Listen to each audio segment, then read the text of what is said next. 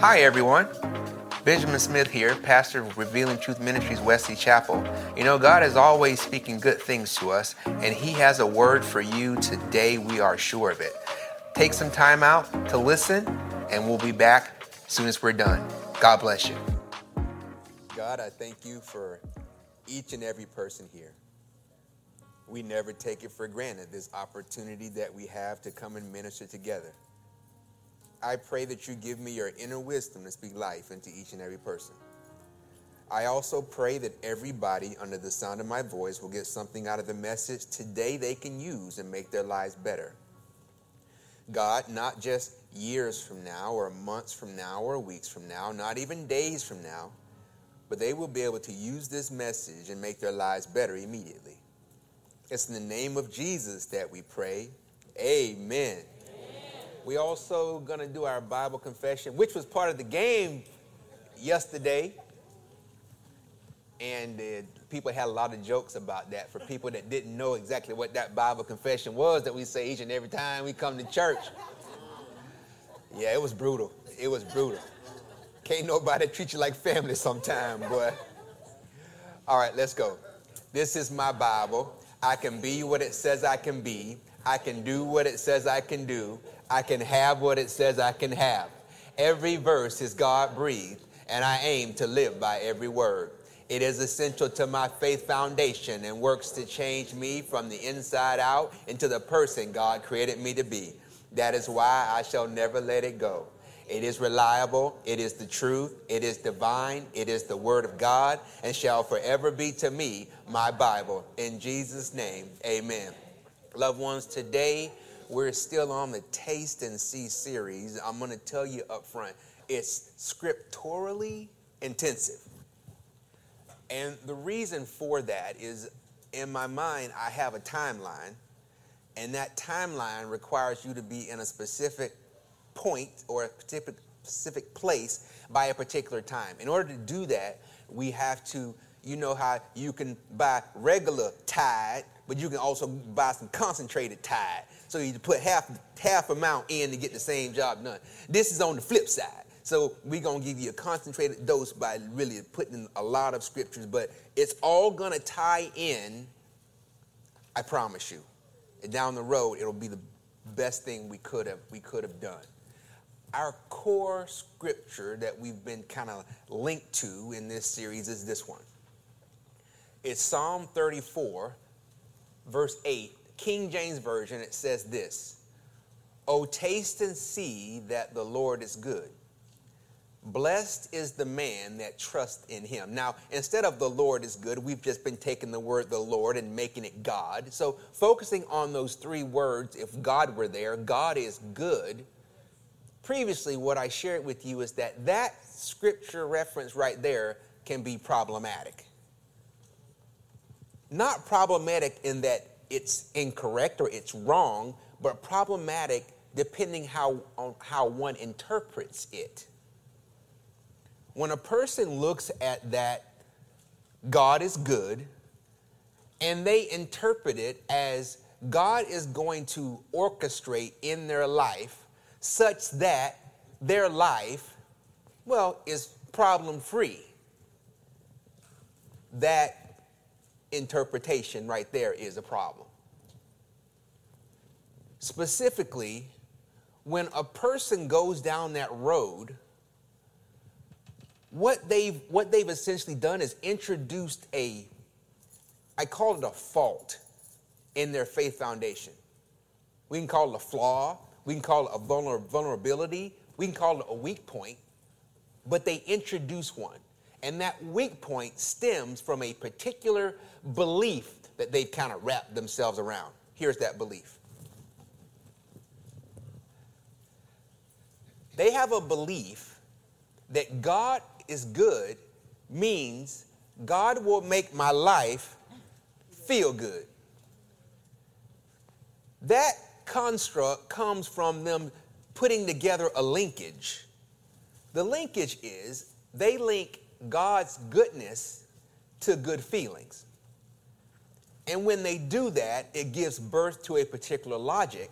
And that logic is my life being good is the proof that God is good. Loved ones, that logic is incorrect. Were that logic true, what they would be doing is they would be defining God as a pleaser. And God does not exist to please us. Now, when I say he does not exist to please us, I mean in that manner, meaning God's not sitting around wherever God sits and, and, and try to make sure that you always keep a smile on your face, that every moment of your, of your life is happy. God's not a pleaser in that fashion. He is a good father. He does know how to please, but pleasing you and pleasing me is not his primary goal. And when somebody begins to have that logic, what they've done is they've introduced a fault. And in introducing that fault, what they try to come up with is gosh, whether or not God is good based on the way that they feel, but family. God's not a pleaser. And for a person to think otherwise, it introduces a fault or a stumbling block in their faith walk. Consider this.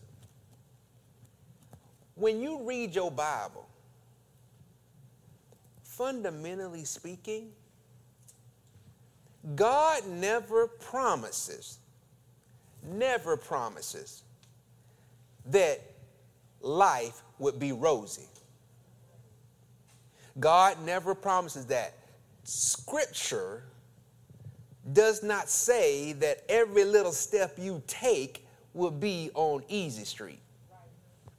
Doesn't say that. If for whatever reason in the back of your mind or somebody taught you or you somehow just got it in your own in from your own studies that that was the case, that is not the case. Scripture tells you the exact opposite. It is not shy with disclosing disclosing the fact that not every step in your life will lead you down the path of easy street. As a matter of fact, sometimes you have to take some less appealing routes in life. No, not easy street. Sometimes you might find yourself on one of these. Notice.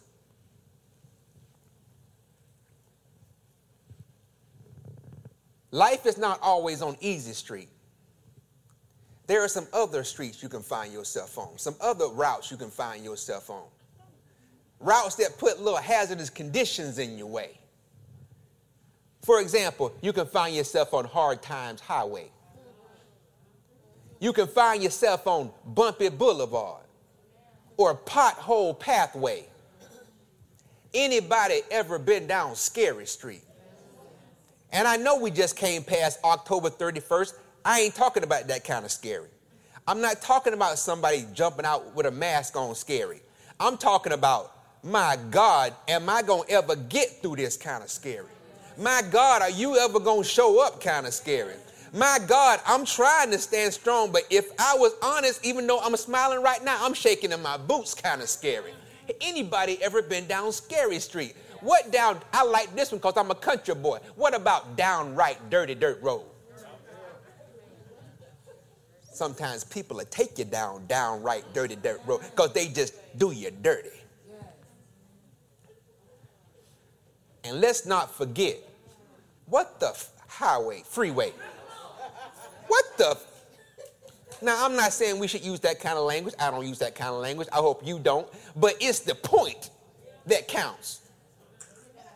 Sometimes you look at stuff and you go, what the? What the? I'm going to tell you, as a parent, I've done that. Come home, my children are messed up. So I said, What the? What made you think that this was okay? If you've ever been a manager or owner of a business or over a group of people and you come and, and you see what they've done and you just kind of look at it, they spend a bunch of money and waste a bunch of time, you're like, what the? Who, who, said this was okay? But in the same, same sense in life, though, Sometimes you could look over the smattering of things that's going on in your life that happen to all be topsy turvy, and you just put your hands on your waist, and all you can say is, What? How can this be happening? How can, and then it's not just this, but this on top of that, combined with that, followed up by that. What the? God never said, Scripture never says, your feet will always be on easy street. Never does that. Ever does that. You can find yourself, and likely will, on a different route in life from time to time. From hard times to bumpiness to scariness to people doing you dirty to just what the heck is going on. And what the Bible does is it telegraphs this if you really look at it with open eyes. Here are just a few examples. Notice in Genesis. I've highlighted some things here, but let's just rattle them off real quick. I will do my best not to expound so we can push through. Genesis chapter 3, verses 16 through 19, easy to read. Just talking about sometimes you can have stuff going on in life. Bible tells you that. Then God said to the woman, this is after Adam and Eve ate this fruit, I will cause you to have what? Much trouble. Now, he puts in there when you're pregnant, but just much trouble is what we're looking for. I will cause you to have much trouble when you're pregnant. And when you give birth to children, you will have much what? Mm, much pain. You will want your husband very much, but he will rule over you. I had to put a little hold up, wait a minute, let me put some truth in it right there. Because if you are from a certain type of, I don't know if denomination, uh, uh, belief, and if you are from a particular generation, you can take that at literal value and somehow get in your head what that is telling you is that that is a, a instruction or a command for the man to be the ruler. That is not the case. What that is is god letting you know that there's going to be an introduction of discord what do I mean by that? Well, before they did this thing that they weren't supposed to do, they, they were, I'm dramatizing, they were walking hand in hand, they were skipping in the meadow, they were hugging, cuddling all up. Oh, you look so good, you look good too. They were never having any kind of issue. Always had, as they walked, birds singing, maybe some kind of little smooth jazz in the background. All that was going on before this point. But now God says, listen, because of this, where there used to be harmony and goodwill, that's going to get replaced by conflict. So instead of the smooth jazz, you know, in the background, and you guys hugged all up, now you're now you're fighting with with heavy metal headbanging music going on in the background. You know, I hate you. I hate you. I hate you. I want to scratch you in your face and cut your neck and scratch your car and burn your clothes. I hate you. You make me sick. I can't stand you. You know. That's that's that's what's playing in the background now, and there's a bunch of people just you're just not getting along like you should. That is not, family, that is not a decree for men to dominate, reign over, rule over women. Now, verse 17. Then God said to the man, I commanded you not to eat from that tree, but you listened to your wife and ate from it. So I will curse the ground because of you. You will do what? Work hard all your life. That's what we want there. For the food the ground produces, the ground will grow thorns and weeds for you, and you will have to eat plants that grow wild in the fields. You will work hard again. He said, work hard three times. You know the guy to work hard. You will work hard for your food until your face is covered with sweat. You will work hard, not just, not just a, a year or two, Not just a couple weeks, but Adam, you will work hard until the day you die. And then you will and then you will become dust again. I use dust to make you, and when you die, you will become dust again. Next one. God never promised easy street.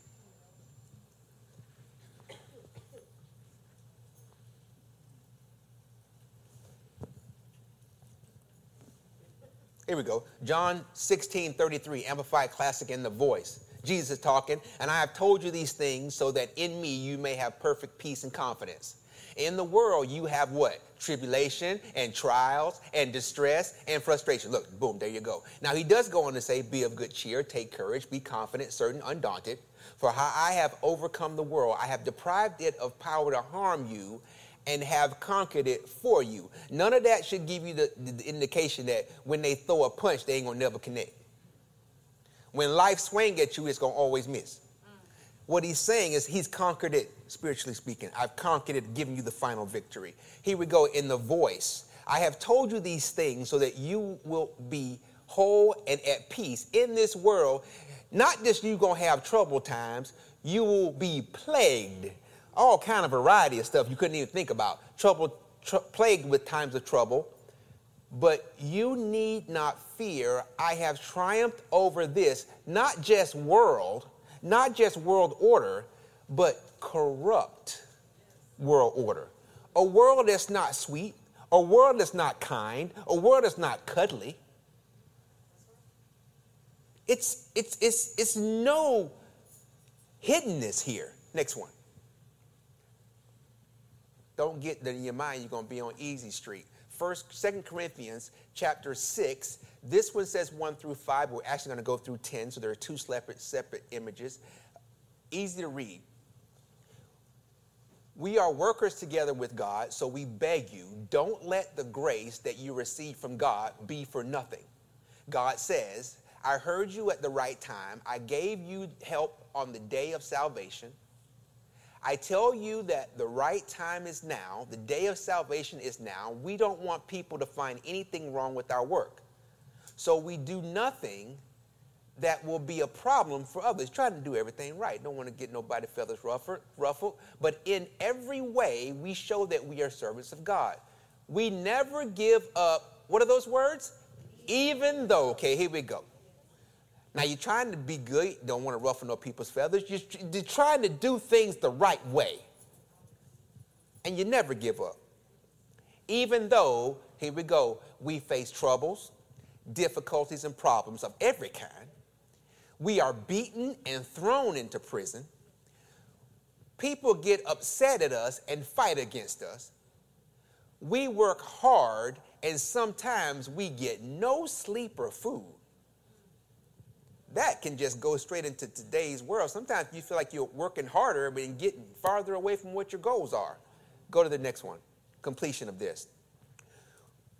Verses 6 through 10. We show that we are God's servants by our pure lives, by our understanding, by our patience, and by our kindness. We show it by the Holy Spirit, by genuine love, by speaking the truth, by depending on God's power this right way of living has prepared us to defend ourselves against every kind of attack.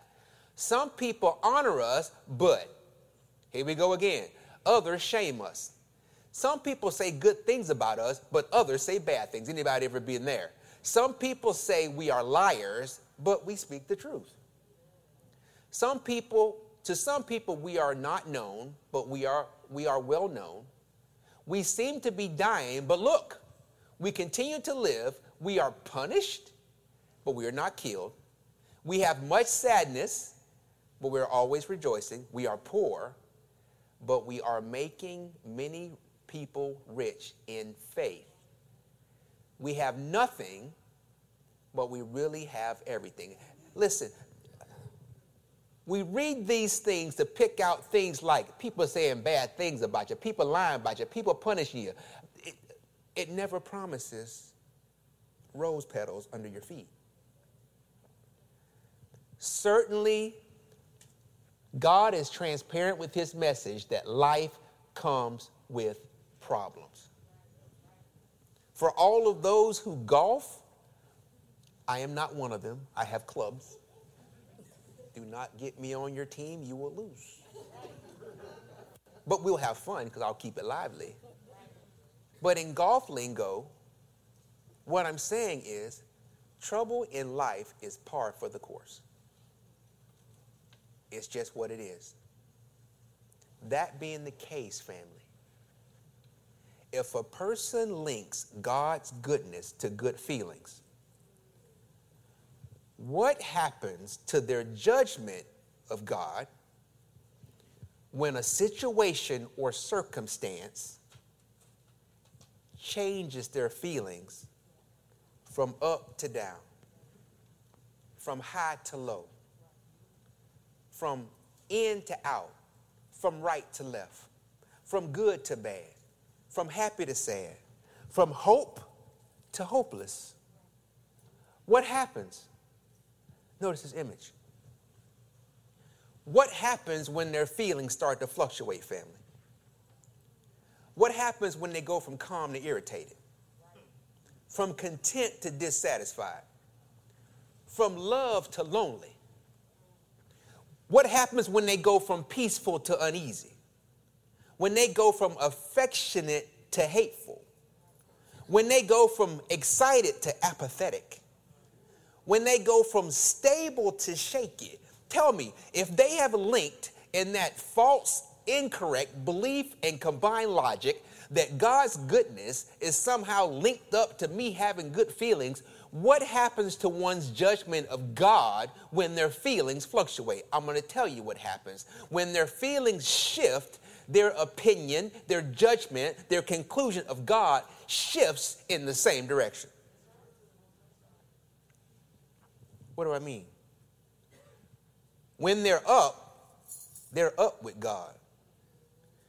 But when they're down, they're down on God. When they're high on God, they're high on God. But when they're low, mm, they're scraping the bottom as far as God is concerned. When they're right, they're good. But you ever heard the term out in left field? They in left field. And some of us have seen people that way.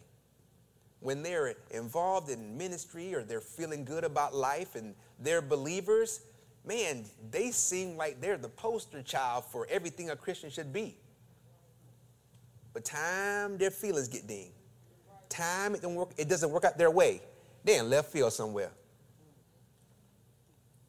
Left field. Then, then ran back to their old vice. Ran back to their own the thing that they said they were going to drop at a drop of the hat. They went from right to left just that quick.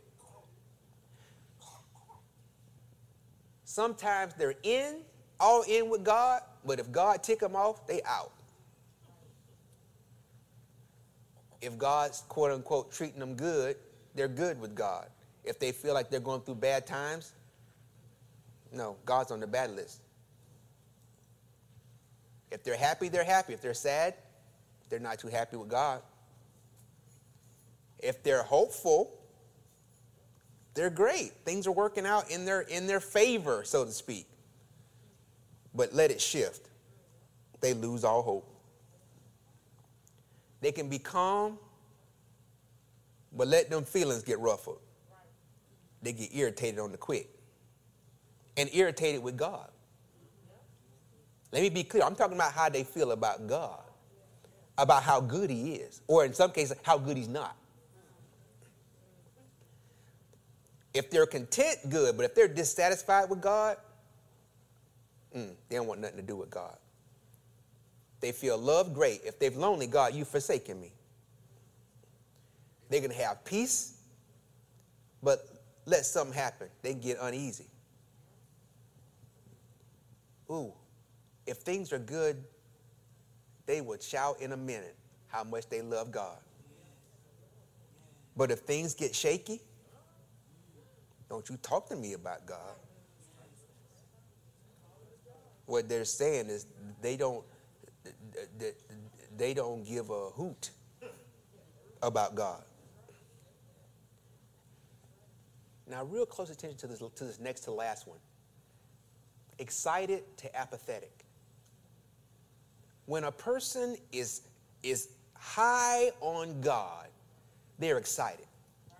They will, they will go to just just talking about church stuff now. They'll go to every conference. They'll they'll join different teams. They'll they'll sow into the project. When they're excited, they're excited. But let something turn. Apathetic means you don't even have a care for it. You don't I could care less what they're doing over there. I could care less what 1 Corinthians chapter whatever say. I could care less. They get apathetic. If their life is going good in their opinion, they're stable. But there is a, I believe it's a Proverbs in the Message Bible. I'll, I'll get it for you before we leave. But it basically says if you fall apart in a crisis, there wasn't much to you to begin with. Find that for me in the Message Bible. It's, it's like Proverb 27 ish, 27, 12, something, something, something like that. Just throw that up. Just, you get, just throw it up there. It says, listen, 2410, thank you. If you fall apart during a crisis, there wasn't nothing much to you in the first place. And so, the whole point of that last one is when their stability comes from a conclusion based on how they're feeling, there you go.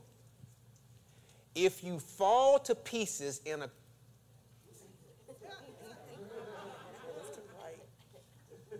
I know she got me, but let me go and finish the other thought. When you find somebody that's stable because of their feelings being good, then when their feelings turn bad, if, if all of a sudden their faith foundation crumbles, they fit into, in my opinion, the category that this Proverbs 24:10 is talking about. It says, if you fall to pieces in a crisis, there wasn't much to you in the first place. And, and so, family, I ask you, when a person links God's goodness to good feelings, what happens when their feelings begin to shift, let me tell you what happens. When their feelings begin to shift, their judgment of God shifts. In other words, as far as they're concerned, or their outcome, their outlook, God's goodness shifts with the wind. Or to be more specific, God's goodness shifts with the winds of feeling. But, family, that is not an accurate depiction of God. God said this to Malachi. Notice. And Malachi is one you've heard before, is going to say, I am the, here we go. I am the Lord, and what I don't what? Change. I don't change. Now, the whole thing that you've been used to reading is I am the Lord God. It's easy to read. I am the Lord God, and I don't change. You are Jacob's children, and you have not been completely destroyed. Now, in the King James, it says, I am the Lord God, I change not. Therefore, or so you sons of Jacob are not consumed. Something like that. God says, I don't change. What we're conveying and what we are clear that the scripture tells you is God's goodness does not change with our feelings. It don't change. God is good, period. He's just good. And for us, to get ourselves out of that trap of ever thinking that way, what we need to do is you and I need to have a good basic understanding of what the word good means in that phrase, God is good. When you see the word good and you see God is good, what that should birth in your mind and your spirit and your heart is that it says God is the standard. More specifically, God is the standard for all that is good. Say that with me. Say, God is, God is the, standard the standard for all, for all that, is that is good. Now, notice this, loved ones. Next image. When we talk about God is the standard, This is just a sample of the things that God sets the standard for.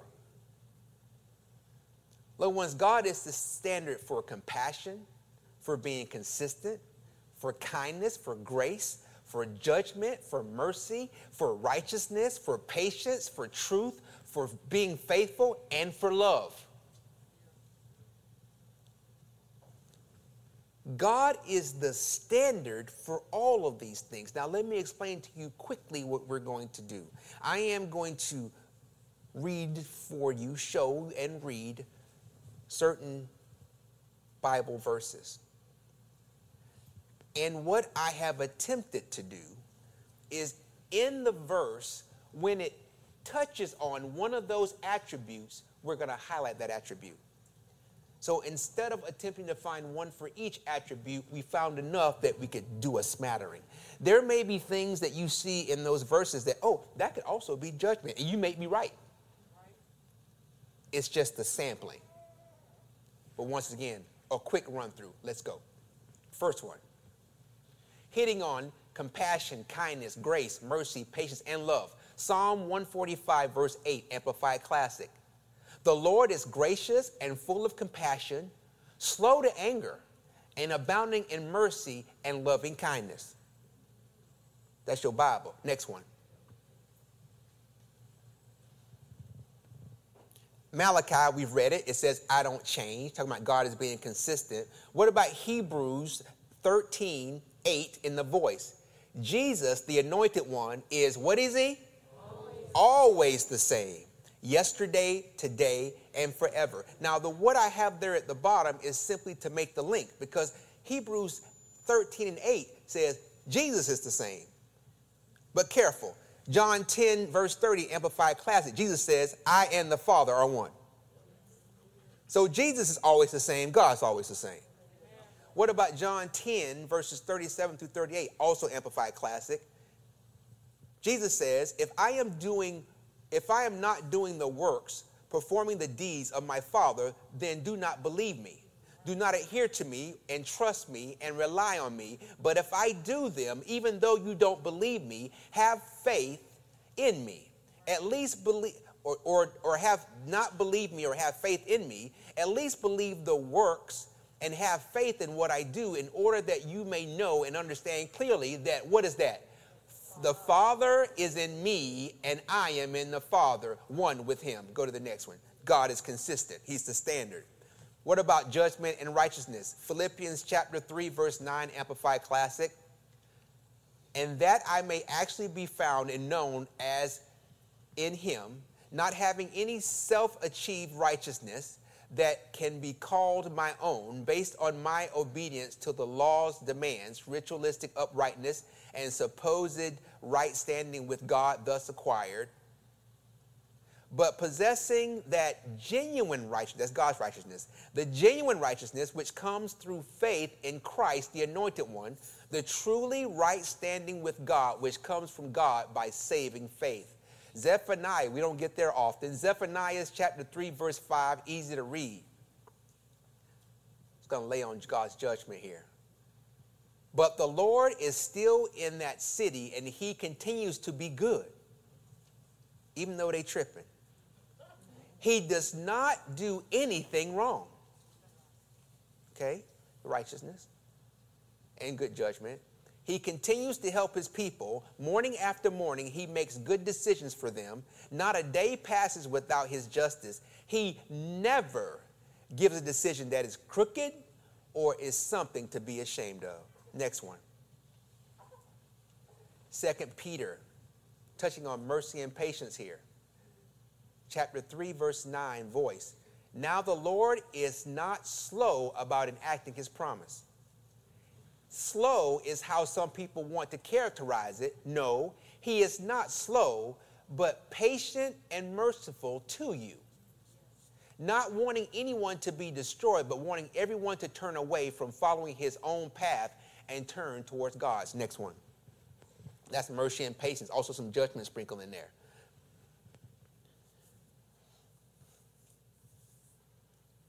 Truth. Hebrews chapter 6, verse 18, easy to read. These two things cannot change. God cannot lie. When he says something, he cannot lie when he makes an oath. So these two things are great help to us who have come to God for safety. They encourage us to hold on to the hope that is ours. John 17, 17, Amplified Classic. Classic. Sanctify them, purify, consecrate, separate them for yourself, make them holy by the, by the truth. Your word is truth. Next one. Mercy, faithful, and love. Deuteronomy chapter 7, verse 9, Amplified Classic. Know, recognize, and understand, therefore, that the Lord your God, He is God, the faithful God, who keeps covenant and steadfast love and mercy with those who love Him and keep His commandments to a thousand generations. 1 Corinthians chapter 1 verse 9 amplified classic God is faithful reliable trustworthy and therefore ever true to his promise and he can be depended on. By him you were called into companionship and participation with his son Jesus Christ our Lord. Next one. Truth and faithful. Psalm 89 verses 30 through 35 the voice. If his children turn away from me and forsake my law, if they refuse to walk according to my judgments, if they disobey my instructions and ignore my commandments, then I will use the rod to punish their sins with, and stripes to deal with their iniquity. And yet, mm, I'm going to spank you, I'm going to punish you, and yet, my unfailing love of him will remain steadfast and strong I will not be unfaithful to my promise. I will not violate my covenant, nor will I alter even one word of my lips that my lips have spoke of words of what my lips have spoken. These words I have pledged in my holiness once and for all, and I will not lie to David. Next one. Grace, mercy, and love. We're getting to the end here. Here we go. Romans chapter 5, verses 5 through 8, Amplified Classic. Such hope never disappoints or deludes or shames us, for God's love has been poured out in our hearts through the Holy Spirit, who has been given to us while we were yet in weakness, powerless to help ourselves. At the fitting time, Christ died on, in behalf of the ungodly. Now, this is an extraordinary thing. For one to give his life, even for an upright man, though perhaps for a noble and lovable and generous benefactor, someone might even dare to die. But God shows and clearly proves his own love for us by the fact that while we were still sinners, Christ the Messiah, the anointed one, died for us. That's grace, mercy, and love. Here we go. The last one, family and we're going to linger here, not linger, but just going to end it with, with love. Romans chapter 8, verses 37 through 39, Amplified Classic. You've heard Paul say these words many times. Yet amid, amid all things, we are more than conquerors and gain a surprising victory through him who loved us. For I am persuaded, Paul says, beyond doubt, am sure that neither death nor life nor angels, nor principalities, nor things impending and threatening, nor things to come, nor powers, nor height, nor depth, nor anything else in all creation will be able to separate us from the love of God which is in Christ Jesus our Lord. In other words, there ain't nothing that God's going to be able to look at and say that's going to separate me from my love from you. Family, all of these things are attributes, and we can put in more. For example, holiness. God is the standard for holiness, His perfection, His being blameless, His, his blameless, His moral purity, He being without sin. God is pure light. There is no darkness in Him. We could add more, but the bottom line, family, is these are God's attributes, not things that change with the wind. It is how He is, it what, it's what makes Him up. Family, so God does not change with our feelings. He is the standard for all that is good. That being the case, there is something we need to stop. If you're doing it, quit it. Notice. We need to stop, or we must stop, using undesirable moments as a platform to disavow that God is good. Whenever something bad happens in life, you cannot make that a platform to say, see there, I told you God's not good. God's not based on your feelings. God is not here to keep a smile on your face. God is not a pleaser. We must stop using that as a platform. And the only way you end up using that as a platform is if somehow you've convinced yourself to link God's goodness with good feelings. God is good, period. And He is the standard for all that is good. Guess what? Even David, the one that actually scripted up, oh, taste and see that God is good, even David know and acknowledges that no matter what's going on in life, God is good. You see, when we get in our Bible, well, we come to church or if we get in our Bible and we start reading and we come across that, oh, taste and see that God is good, we take that thing, we make a pin out of it, we run out, we start shaking. But you know what? Verse 8 is, hey, listen, verse 8 there were other things that were said above it and other things that were said below it. And David, the one that wrote, Taste and see that the Lord is good, before he even did that in what we call Psalm 34, when he stepped off into that thing, the first thing he said is, I will bless the Lord at all times. His praises shall continually be in my mouth. Notice, before we get to verse 8, when we first crack the psalm, David says, King James Version, Psalm 34, verse 1, I will bless the Lord at all times. His praise shall continually be in my mouth. Now, focus on that right there. Because when David wrote that thing, he wrote that in re- reflecting, remembering, conjuring back, whatever you want to say, in the times where he was running for his life away from King Saul. Running for his life, literally. And yet, he begins the psalm with, I will bless the Lord at all times. This is the one that told us, Oh, taste and see in verse 8. But he begins with this. Y'all, David, to begin with this, you have to understand that David didn't walk down easy street. Yet he says, I will bless the Lord at all times. David found himself on some of that hard times highway and the pothole pathway. And oh, yes, he did.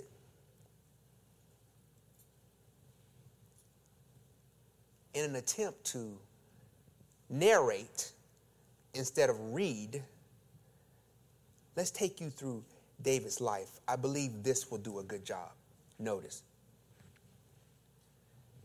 This is what I'm calling David's rough road. And what it is, it just takes us through a portion of David's life from the time Samuel in 1 Samuel chapter 16, God said, Hey, I'm going to point out somebody that's got my, my, my own heart, a man after my own heart. And he sends him to Jesse's clan, and Samuel's going to pick him and say, Hey, you right there, you're the one that's, that God wants me to anoint. But let's look at this because it's, it, it shows a rise and fall. I narrate it for you this way. At one point, David was out there just shepherding flock, just being David, slingshot, probably shooting at squirrels and birds or whatever he had. He wasn't always doing what he's supposed to do. He's probably cutting up. But at some point in time, in 1 Samuel 16, boom, he gets anointed. Samuel said, You're going to be the one. Then David's life took an upward trajectory. It happened rather rapidly. he gets taken to King Saul's home, and now he's in the home of the king. That's a good spot to be. The Bible says that Saul loved him dearly. I would say he loved him like a son. He's on the come up. He becomes Saul's armor bearer. Good spot to be. Man's got to trust you if he wants you to be his armor bearer.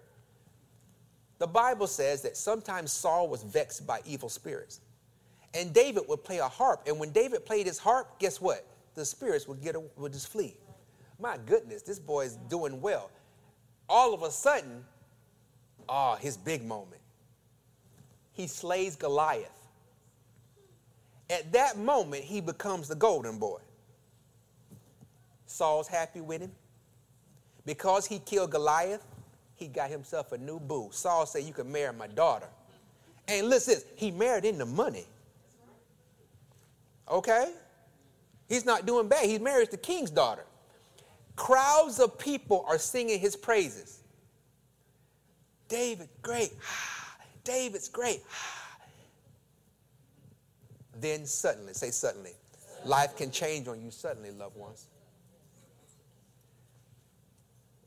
Always keep your keep, as say, keep your head on a swivel because the very people or person that's praising your name could be the very person that comes up with the decision. If those people aren't from God and operating as God told them, they, they mess around. The ones that were rubbing on your back might be sticking something in your back if you ain't careful.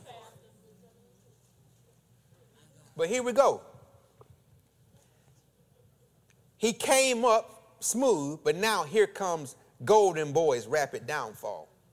Situationally speaking, I'm saying. All those people singing his praises, Saul gets jealous and feels threatened. You know, he's now the he's the incumbent king at the moment. He starts to think, you know what? This boy is pretty popular. He gonna take over my kingdom. So he starts this little, hey, let's kill David campaign. This boy got to go. And he sets his sights on killing David. David went from his daddy's sheep, uh, shepherding whatever the livestock his daddy had, to a quick rise, quick, golden boy, to a tragic fall to now being public enemy number one. All of that happened. Yet and still, this man says in Psalm, very first verse, first, I will bless the Lord at all times. This David is saying, I see what happened in my life. At least up to the point where he wrote that song, whenever it was. And I still say, I'm going to bless the Lord at all times. Notice this once more, that same verse. I will bless the Lord at all times. His praise shall continually be in my mouth. Look at the voice of that, though. The voice version of the Bible says this I will praise the eternal in every moment. Hold that thought. Through every situation, whenever I speak, my words will always praise him those two items there in every moment and through every situation. We often say that we will be down with God in every situation, but that every moment brings in circumstances. Loved ones, we've mentioned this before. There's a big difference between situations and circumstances, but people lump them in, but they're different. Situation is the state, circumstances is the resulting effects. Let me give you an example. If, if, if, if, if, let's take me, if for some reason I were to lose my source of income, that is my state. We, we can say, I've now lost my job. That is the state. But there are circumstances that can result from that. Can, can lose my car, can lose my house. My kids can't do stuff no more. I can't take Greta the way she want to go no more. We got to cut back. No more steak and, and, and, and, lobster and salmon. I'm back in my beanie weenie bag. You know, all the circumstances are different.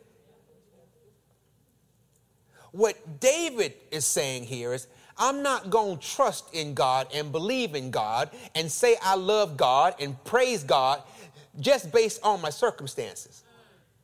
But in anything that happens in my life, be it a situation, a big thing, or the individual instances that happen within that situation, I'm to praise God no matter what's going on.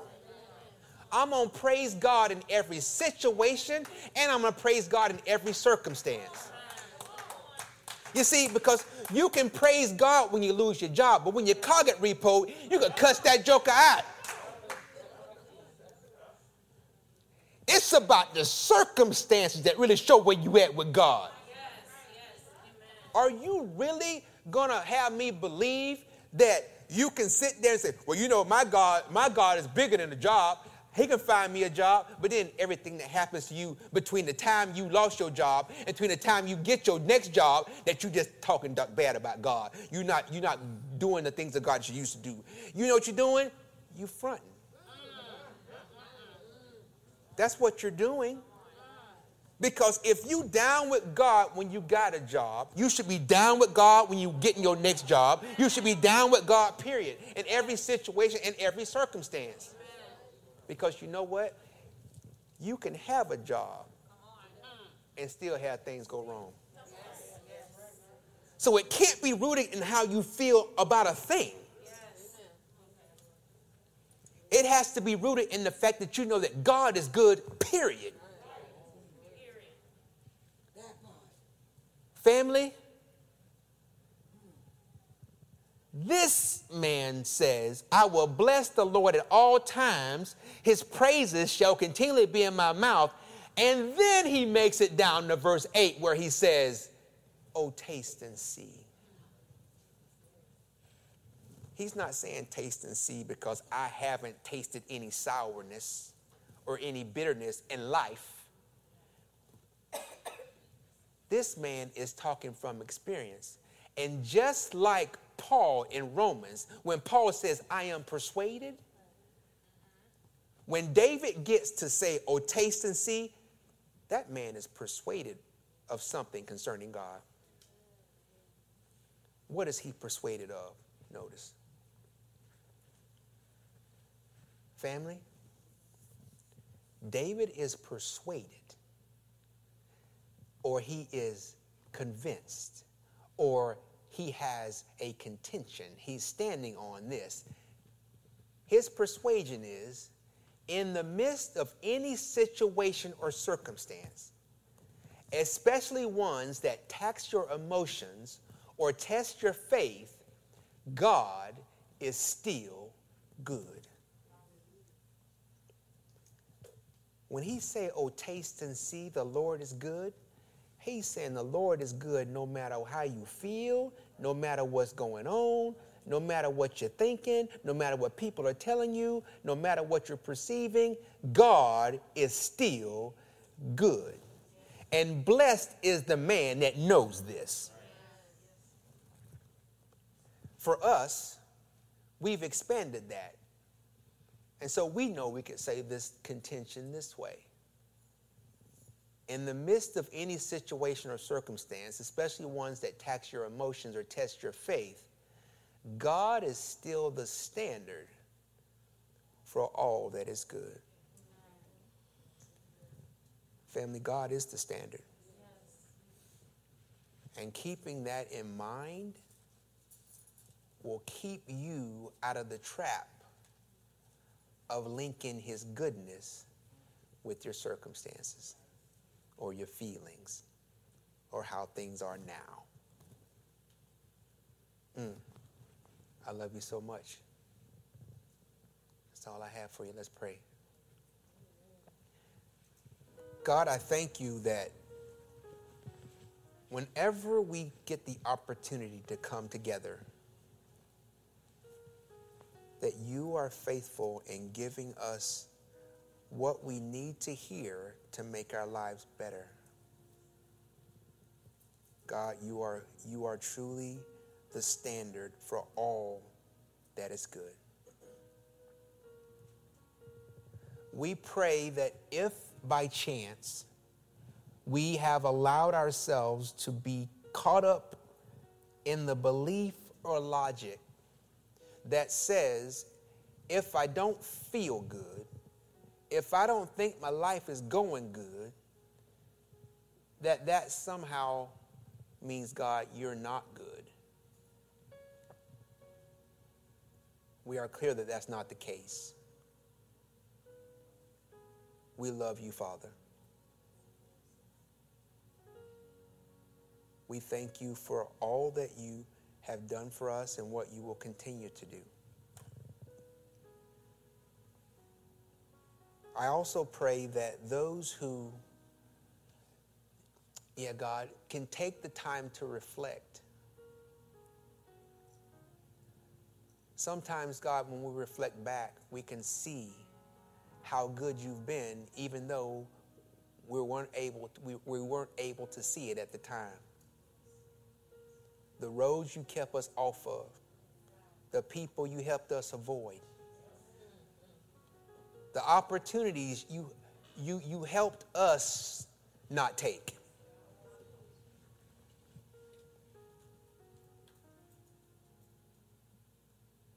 We thank you for your loving kindness. And as David said, your praises, God, will continually be in our mouth. It's in Jesus' name that we pray. Amen. Well, that's what God had to say to us today. We pray that it blessed you.